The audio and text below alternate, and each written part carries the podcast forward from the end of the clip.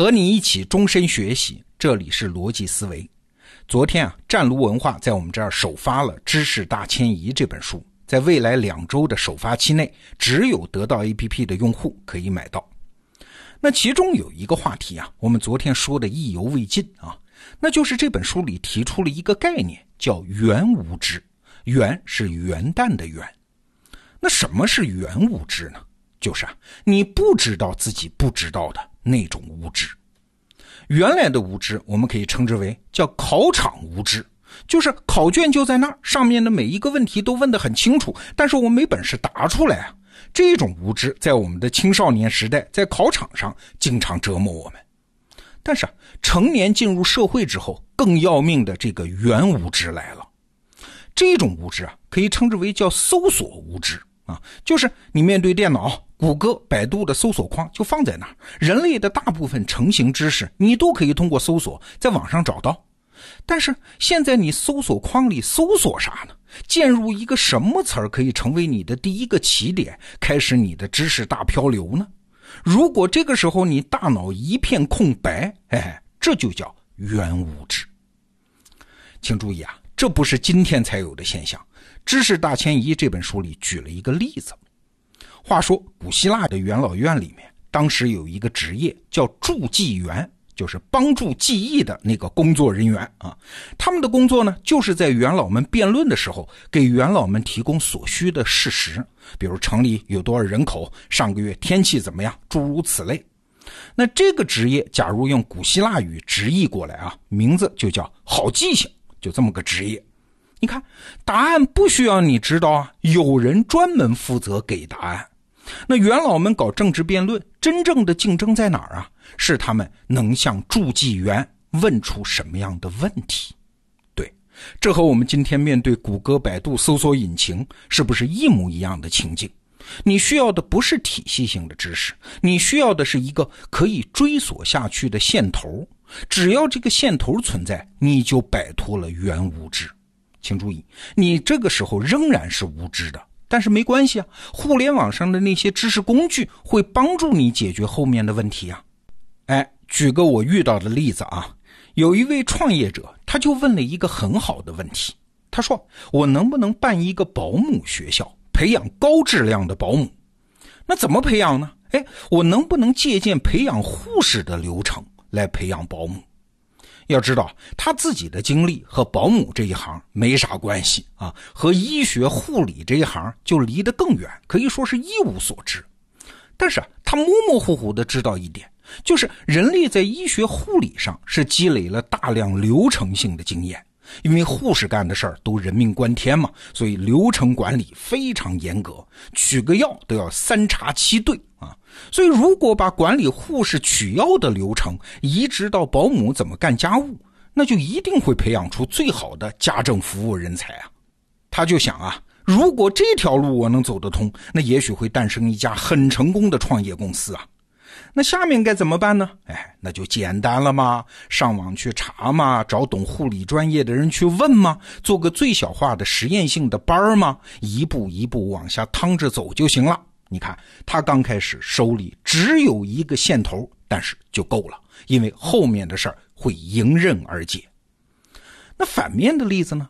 如果缺了这种零星的碎片的知识，其实会出现重大的误判。《知识大迁移》这本书里举了个例子啊，话说有一个美国教师在非洲的肯尼亚工作过几年，哎，有一年回到美国之后，愣是被学校强迫停课，为啥？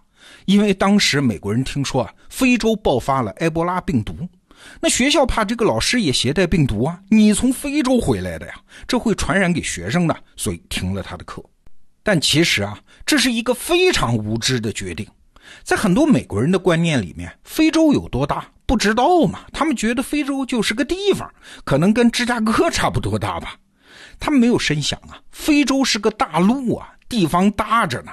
哎，只要他知道这个模模糊糊的知识线头，就是知道非洲有很大，上网一查就知道了吗？爆发埃博拉病毒的地方，距离老师工作的肯尼亚五千六百公里远呐，完全不必担心。你看，在真实世界里，是不是零星的，但是维度丰富的知识，比那种体系化的知识还要重要啊？好，下一个问题来了，那我们怎么去找这种零星的，但是维度更丰富的知识呢？难道漫无目的的去扑腾吗？哎，还是有一些方法的。我自己经常用的第一个方法啊，就是相信人。人是万物的尺度嘛，人也是零星知识的最好的线头啊。几乎我认识的所有工作能力强的人都有一个习惯，就是一旦遇到一个他自己完全不知道怎么下手的难题，就是遇到我们刚才讲的那种原无知了啊，他们的第一个反应都是啊，哎，我该去找谁请教一下呢？我经常跟他们开玩笑说，你们最重要的工作工具就是通讯录啊！哎，有能力的人无一例外都是这样。那这张通讯录是怎么来的呢？哎，这就功夫在平时了。各个领域的人都要认识一点，有高知识价值的人要把他们识别出来，还有保持弱连接的能力，就是你有机会去请教他就够了，保持这种联系就行。有一个说法啊，你在一个陌生的城市生活，至少要认识四种人：一个公务员，一个江湖人，一个老师，一个医生。哎，为什么要认识这四种人呢？不是因为他们手里有什么资源啊，你要求他们，是因为他们手里有特定的知识线头。这四个领域啊，都是有独特的内部逻辑和话语系统的。只要你在这些领域有可以请教的人，那你一旦遇到了相关问题，请教一下嘛？就会抓住关键的知识线头，剩下的问题就相对好办了。刚才我们说的是有工作能力的人啊，那没有工作能力的人呢？他们一旦遇到这种原无知的问题，往往就一筹莫展，甚至啊，像一个好学生那样，立即本能的启动昨天我们说的那种叫考试式学习的模式，回家自己生憋答案。啊，而不是像一个侦探那样启动破案式学习的模式。所谓工作能力的差异，其实根本的分叉点就是这一条。我自己还有一种抓知识线头的方式，就是要有自己观测复杂现象的仪表系统。哎，什么意思？什么叫仪表系统啊？就是一个特别显而易见的表象，看出背后一大堆信息的那个工具，就是仪表嘛。就像我们通过看温度计知道天气和温度一样，比如我们公司在面试招人的时候，就有一个非常重要的标准，就是人得长得好看。这听起来啊有点以貌取人，对吧？但是啊，我们说的好看，并不是五官有多美，而是你这个人是不是在乎自己的形象。你作为一个成年人。头发得理好吧，胡子得刮吧，身上不能有味儿吧，你天天得洗澡吧，衣服得做到起码整洁吧，这都是信号啊。通过这个信号，这个仪表，我们可以判断很多事儿的。比如你对自己要求严格不严格啊？你在乎不在乎别人对你的感受啊？你在乎不在乎这次面试啊？你在未来的工作中会不会和他人协作呀？等等。